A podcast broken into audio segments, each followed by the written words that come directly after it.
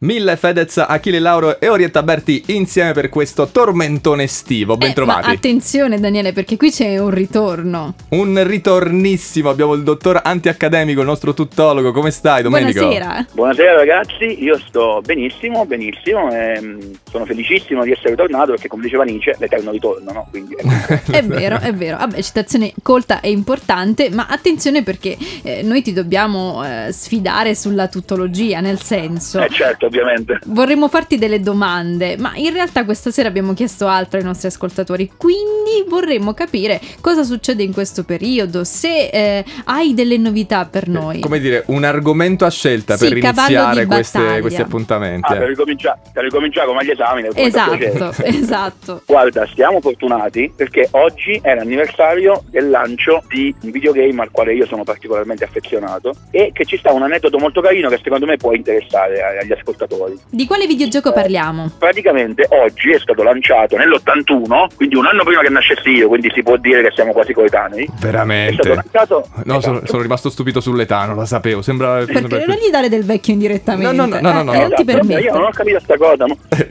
Infatti. Eh, praticamente nell'81 è stato lanciato Donkey Kong, il videogioco quello famosissimo con eh, lo scimmione che salta sui, sui palazzi e Sì. poi butta giù delle botti e c'è un, un omino che salta quelle botti. A parte il grande successo del videogame che dal Giappone ha praticamente conquistato il mondo ed è stato quello che ha fatto guadagnare tanti soldi alla Nintendo che poi è diventata il colosso dei videogame che conosciamo oggi. Però c'è un altro aneddoto molto carino perché l'omino che saltella, che si chiamava all'epoca Jumpman, quindi Sì. soltanto l'uo- l'uomo che salta. Un personaggio L'anno minore. dopo, esatto, un personaggio minore, piacque così tanto che l'anno dopo divenne Super Mario, il famoso... No. Cioè, tu renditi conto, Daniele, lui si è, si è- si è tolto la maschera come in Scooby-Doo e a un certo punto, dopo qualche anno, dice, sono Mario!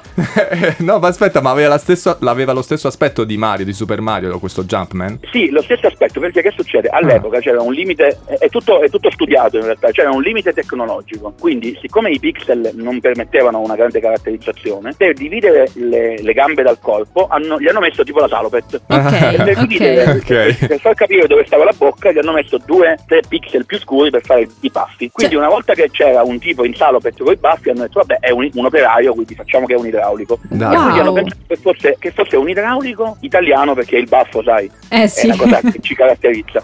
Quando la Nintendo ha affittato in America il capannone dove avrebbe impiantato la sua prima fabbrica americana, il proprietario di quel capannone si chiamava Mario ed era un italo-americano. Allora hanno detto a posto, il nostro eroe, questo era l'82, il nostro eroe si chiamerà Mario in onore di questo, questo Mario Le- che gli aveva affittato la Io mi Esatto. sento come alla Sì. fine di un film quando ritornano tutti gli elementi verso il Sì, finale. Sì, no, sono- io sono ancora a bocca aperta. Cioè, quindi è, è quasi capitato per sbaglio quel baffetto con Sì, quel esatto. pixel e poi quel quelli capannone di Mario. Esatto, tut- tutto è stato praticamente un caso, però poi hanno fatto quadrare talmente le cose che oggi, cioè Super Mario, anche se, se uno non gioca ai videogame lo sa benissimo chi è. Quindi Eh, è certo. stata un'icona nata per caso, è una cosa molto carina che secondo me ci sta bene e è, è divertente da sapere. Antiaccademico sei stato veramente luminoso questa sera e grazie mille per essere stato qui e averci raccontato questa storia. Grazie a voi, e ovviamente poi ci ricominciamo a sentire, certo. Dai, certo, alla, se- lasciamo. alla settimana prossima Magari- allora. Magari, magari le, le prossime volte facciamo che, che mi mettete in difficoltà, se no così è troppo facile. Vediamo, Ma vediamo. ci pensano gli ascoltatori, eh, perché noi siamo troppo clementi. Ciao, dottor Anta- antiaccademico. Ciao Ci Domenico. sentiamo presto.